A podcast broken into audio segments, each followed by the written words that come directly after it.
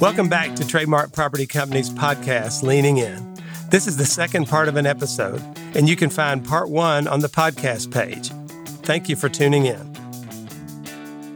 For today's episode, our Senior VP of Multifamily, Chad Colley, and I are back to wrap up our conversation with CBRE's Global Chief Client Officer and Head of Research, Spencer Levy.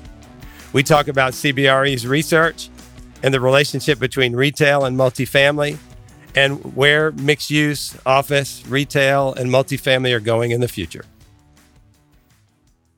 Any new or involved multifamily design or amenity trends you find particularly interesting? We discussed a little bit earlier about build for rent, single family for rent, but anything notable we haven't mentioned? Uh, do you want to talk about dog runs? Do you want to talk about freezer coolers? I mean, I'll tell you one thing that didn't work. Okay. Uh, this one went over poorly as well. So, because people are getting goods delivered, to their uh, multifamily jobs. You need more places for storage. Cold storage has a mixed history within these sites because even though people need their groceries delivered, there's some people who are, shall we say, not the most responsible tenants. And so they'll have their groceries in there, I don't know, for a month while they're away in Aruba and causes all kinds of other issues. So some of the things that are cool, you got to manage it well. But I would say to you the following is that one of the trends that we talked about a moment ago was ESG.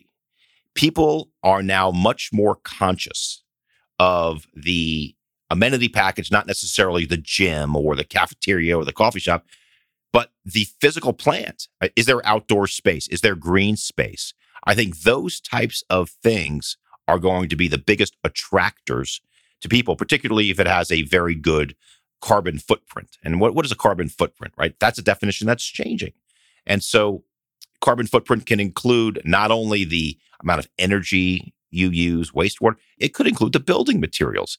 Now, the good news in the multi space is that for the most part, most multis are still stick built, not steel built. Uh, but stick built is now becoming a trend in office because people want to touch and feel the wood. Timber construction.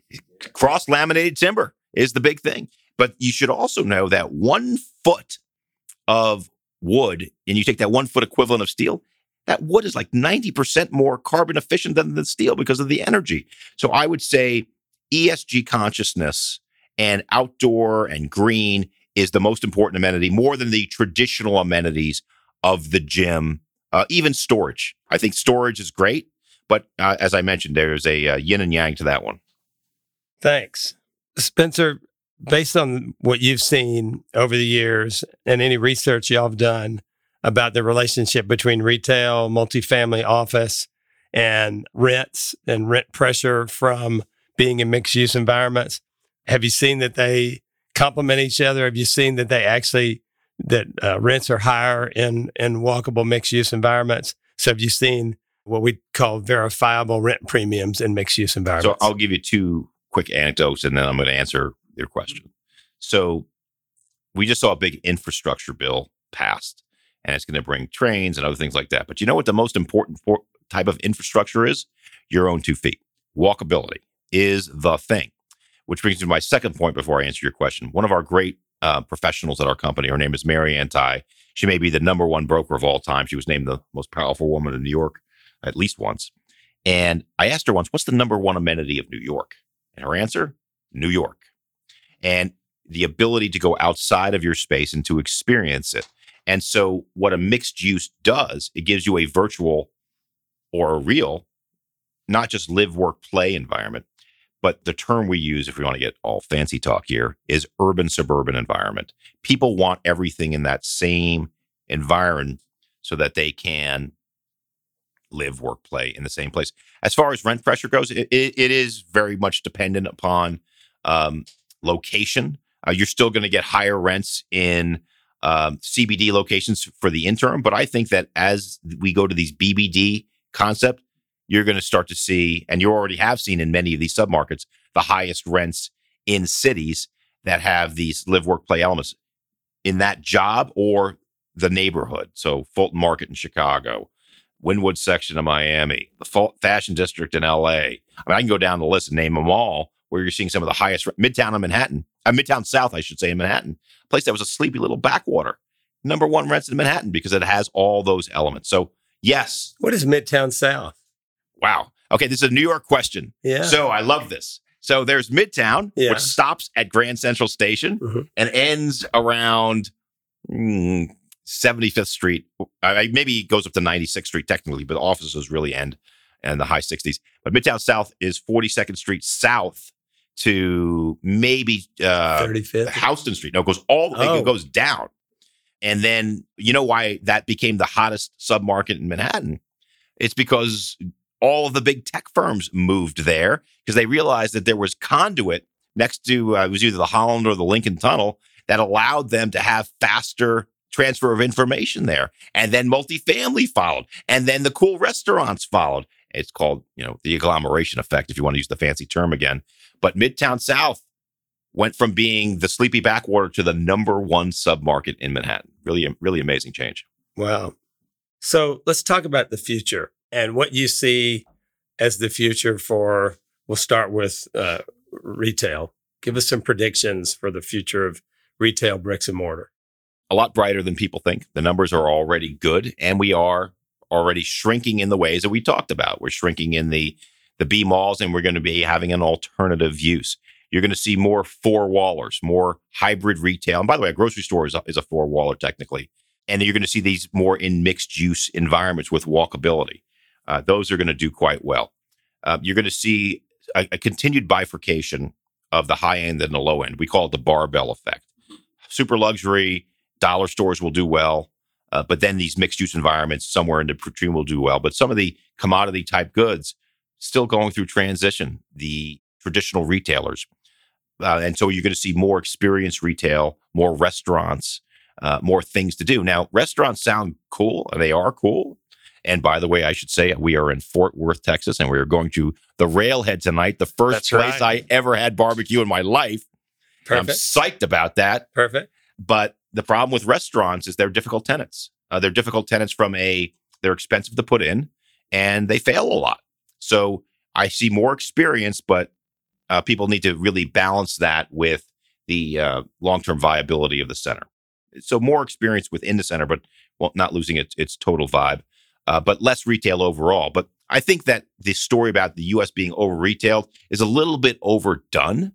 And the tell- reason why tell, tell me about that because you hear everybody say we've got 23 square feet of shopping center space compared to Europe, and I do know that doesn't count streets. That's shopping centers, and in Europe there's a lot more streets. But t- yeah, g- give us your cut on supply, retail supply. the. UK, just to pick one place on the planet, is six times denser from a population standpoint than the United States. The United States is spread out, land of the free. If you've ever driven 10 minutes outside of almost any major city, it is farms as far as the eye can see. But my point is, is that we we do need more retail, A, because of less density, and B, we are a much more consumer driven culture. Do you know what the savings rate was in America prior to the COVID crisis? It was less than 5%. Now, there are some negative ramifications for people with credit card debt and things like that. But you go to some other countries, and their savings rates can appro- approach 30 or 40%. So it's the consumerism of America and our less density, which leads to the need for more retail. And one more thing about retail internet versus bricks and mortar. The big debate that everybody's having right now. Everybody industrial is saying, oh, internet penetration is going to go on forever. It will not. It, the percentage of internet penetration already will go down this, it may go down this year because people get back to more normal use patterns, but there will be a flattening of that curve. And when that flattening of that curve occurs, who's the beneficiary? Traditional bricks and mortar. But even the definition of what is bricks and mortar and internet, they're so melded today because you buy online, you pick up in store, all these things. I think there's going to be so much gray between the two that uh, the internet penetration story, I think, is not past tense, but is no longer going to be eating into traditional retail nearly as much as it once did. And so, same question: the future of office. Future of office is also brighter than the headlines of the papers would suggest. I'll give you a couple of stats. KPMG came out with a study back in August of 2020, and they asked CEOs, what amount of office do you need in the future? Are you going to re- materially reduce your footprint? Something like 70% of them said, oh, we're out of here. Don't need as much. Fast forward to March of 2021, same CEOs, same question. 17% said they need material less. And why was there this huge delta? It was fear. It was, to, or for you legal eagles out there, duress when they were doing these things. And so they actually need more space than they thought. But I'll give you some numbers and then we can go talk philosophically. So, based on our numbers, we believe that the average person will be in the office 24% less. But that doesn't mean 24% less demand for office space. It actually translates by the time you deal with de-densification and other factors, only about a 9% drop in the overall need for office space because you're going to have days of peak demand. And I'm going to guess they're on Tuesday, Wednesday, Thursday, uh, based upon my real estate uh, uh, research acumen on that one. But the the point is is that the existing space that's deemed to be A A space is going to have to morph. It's going to have to morph in many of the ways we talked about for multifamily, being greener, being weller. I don't even know weller is a word, but more focus on healthy buildings uh, as well. But going back to something we talked about much earlier in today's podcast, you got to really dig into the demographics of the businesses that are in those buildings and who's going to shrink the fastest. And so businesses that are more back office will shrink more than are more front of the house. But interesting little factoid. And here comes a shameless plug for my alma mater. I went to the Cornell School of Industrial and Labor Relations uh, in the 80s, right? So I'm a labor major. That's what I study. And what I've been saying to our real estate friends is we're not seeing a real estate issue with office. We're seeing a labor versus management issue. When we studied labor in the 80s, we made two key assumptions about labor that were false. One was that labor had perfect information, and the second was that labor had perfect mobility. Those were false. Those are true today. And that's why labor is asserting itself. And one of the ways that it's asserting itself is more hybrid, more work from home. What about multifamily? What are some things, interesting things you see being different in the future? I'll give you the good and the bad. The good is we need a lot more of it. Uh, the bad is that certain forms of multifamily that we really need a lot more of are going to get more challenging. So when you talk about multifamily, there's uh, everything from for rent class A to affordable to senior housing. Anything that is heavily dependent upon the labor within the facility. So like senior housing, you could still get great senior housing today with a cap rate that's three, 400 basis points higher than you can traditional multifamily. But is that really your stabilized cap rate? Because the cost of labor is skyrocketing. And by the way, we need a lot more senior housing because of an aging demographic. What are we going to do? We're going to need more automation and things like uh, things like that. Uh, the other thing you should be looking at is the home ownership rate. Now, the home ownership rate peaked before the GFC, fell and started to rise again.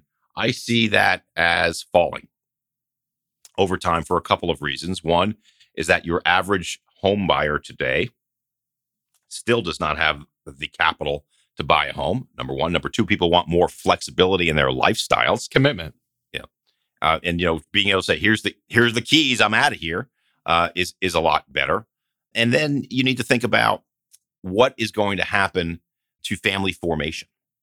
And family formation is slowing in the US. And that's a key component to multifamily demand of the stickiness of that multifamily demand. How long will people be there? Uh, one of the uh, ramifications of the COVID crisis is that the birth rate in America fell below replacement rate, fell to like 1.8%, 1.8 uh, person. And so, given the fact that family formation is not just delayed, but some of it destroyed, that increases multifamily demand over the long term and will keep the home ownership rate low indefinitely and it may in fact get lower. That makes sense. Any other trends affecting real estate in the future that we haven't talked about? Well, I just did a presentation a few minutes ago and I said the five mega trends were serendipity, distortion, data, ESG plus R plus W, and then hope itself. If this is towards the end, I'm going to end with the last yeah. one with hope. Why am I hopeful? Notwithstanding a lot of the challenges we have in America today, I'm not diminishing any of them. Well, there were four reasons why I said I was hopeful, and I'll say it right here on air. Number one was during the depths of the crisis, I saw more cooperation between landlords and tenants than I'd ever seen before. And I think that's durable because I think you're going to see a changing relationship between landlords and tenants.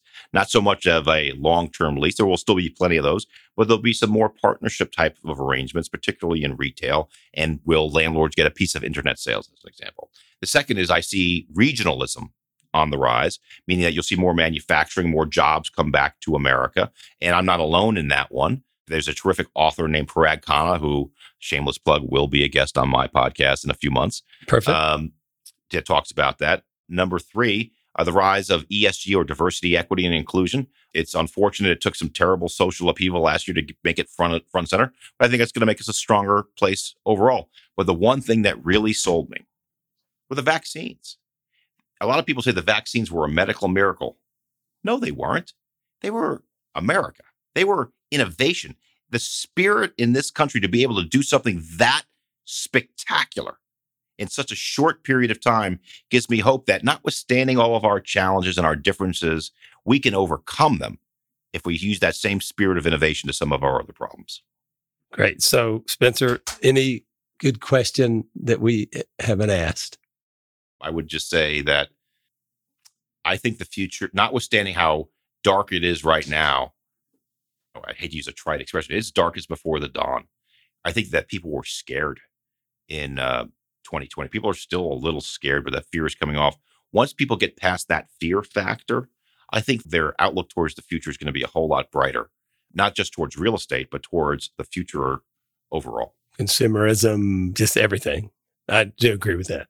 Yeah. Hey, thanks for your time today, Spencer. And I, I know I want to start listening to your podcast. Tell us a little about it so my, my listeners can join you. Well, thank you for giving the opportunity to shamelessly plug the weekly take. But no, thank you for that. And um, I've been very fortunate. I have a terrific team of people at CBRE. We have a weekly podcast called The Weekly Take, where we've probably had 30 or 40 CEOs on the show. We had Sam Zell. We had Matt James, who is the uh, the Bachelor from the show The Bachelor. But what we talk about are n- nuts and bolts real estate issues across all asset types, all markets.